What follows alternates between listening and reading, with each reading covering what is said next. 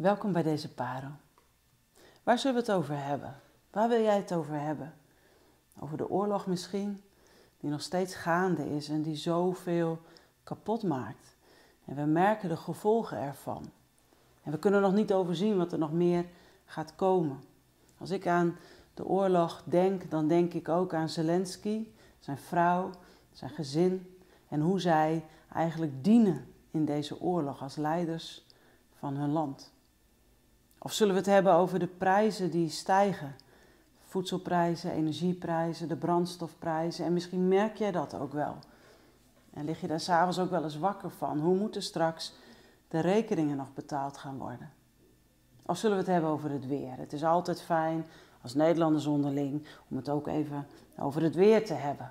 In de maand maart scheen de zon zo ontzettend veel, vaak en mooi. Wat hebben we daarvan kunnen genieten? Of zullen we het hebben over Pasen? Is dat ook iets wat jou bezighoudt? Pasen, want we zijn onderweg naar Pasen.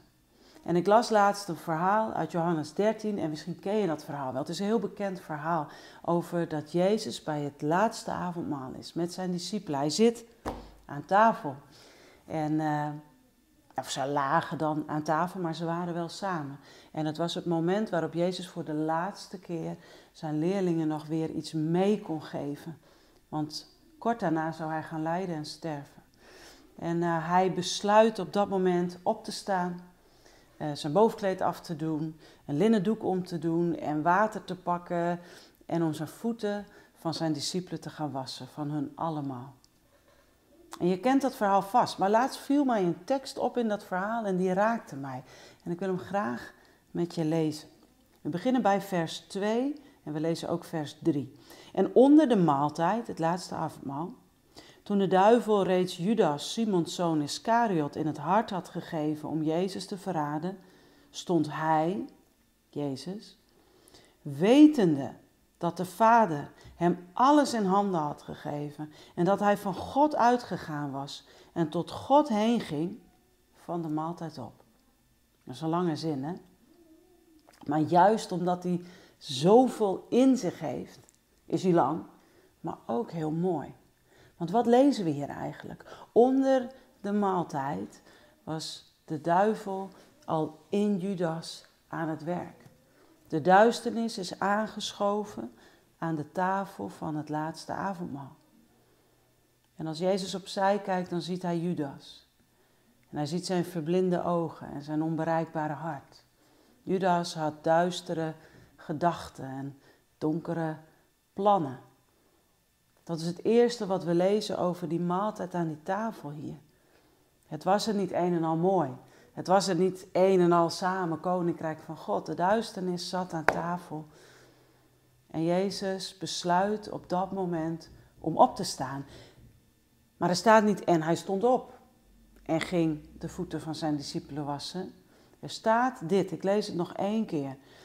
Onder de maaltijd met Judas die daar zo zat, stond hij, komma, wetende dat de Vader hem alles had gegeven in handen.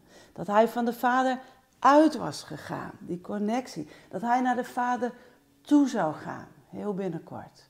Dat wetende op. Zo stond Jezus op. Dit was er in het hart van Jezus. Jezus wist wie hij was. En als ik dat lees en ik laat het op me inwerken, dan zie ik die beweging dat Jezus overeind komt, wetende, ik ben die ik ben. Ik heb alles in handen wat mijn vader mij gegeven heeft. Ik hoor bij hem, hij zond mij en ik ga weer naar hem toe. Dat is mijn perspectief. En als hij dan opstaat, dan staat hij dus niet op om Judas de les te lezen. Om zijn discipelen tot stilte te manen, omdat ze het misschien wel over dingen hadden waar het helemaal niet over moest gaan. Hij liet zich niet gelden. Hij besloot te dienen.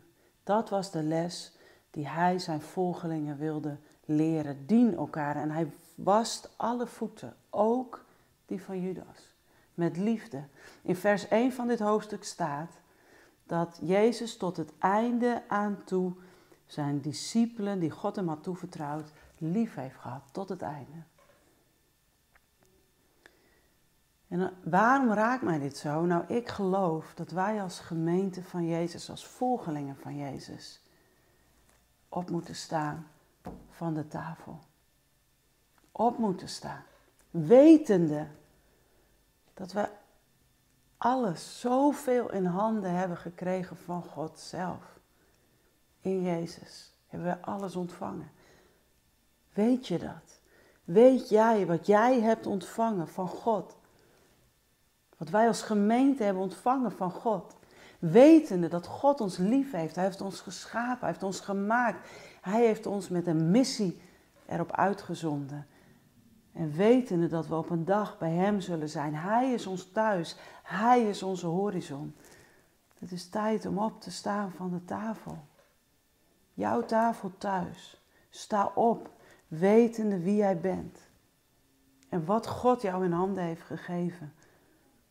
Jouw tafel op je werk. Jouw tafel waar je misschien naar school gaat. Jouw tafel in de buurt waarin je woont. Jouw tafel. Sta op van jouw tafel. Nodig mensen aan jouw tafel. En ze hoeven niet perfect te zijn. Ja, ook is er misschien duisternis aan jouw tafel. Ook is er misschien gekibbel aan jouw tafel. Er is spanning aan jouw tafel. Alles om jou heen. De gebroken wereld zit aan jouw tafel. Maar als jij opstaat wetende wie jij bent, dan kun je opstaan om te dienen. Gemeente, onze gemeente, mijn gebed is dat wij op zullen staan, wetende wie wij zijn, om te dienen. Om mensen te dienen die dat nodig hebben. In eerste instantie elkaar. We hebben elkaar zo hard nodig. En we gaan elkaar nog zo hard nodig hebben in de toekomst. We moeten elkaar dienen. Zoals Jezus ons heeft voorgeleefd. En we moeten niet gaan opstaan uit schuldgevoel dat het allemaal moet of uit eigen kracht. Kom op, we doen het wel even.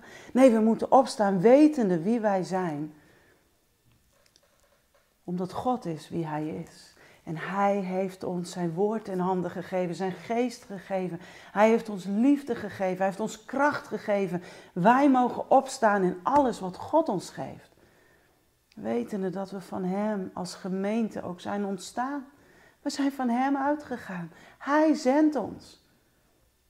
Of het dan goed gaat of minder goed gaat, hoe de tijd ook is, juist als het is, zoals het nu is, dan vraagt Hij ons om op te staan, zoals Jezus opstond, met duisternis aan tafel, met lijden in het vooruitzicht, met zijn eigen dood als ultieme offer waarin Hij liet, zich liet zaaien voor ons.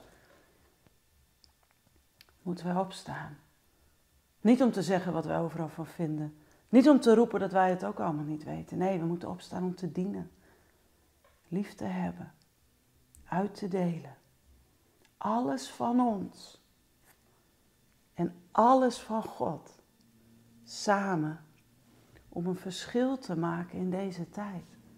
Om te stralen als sterren, zegt Filippenzen 2.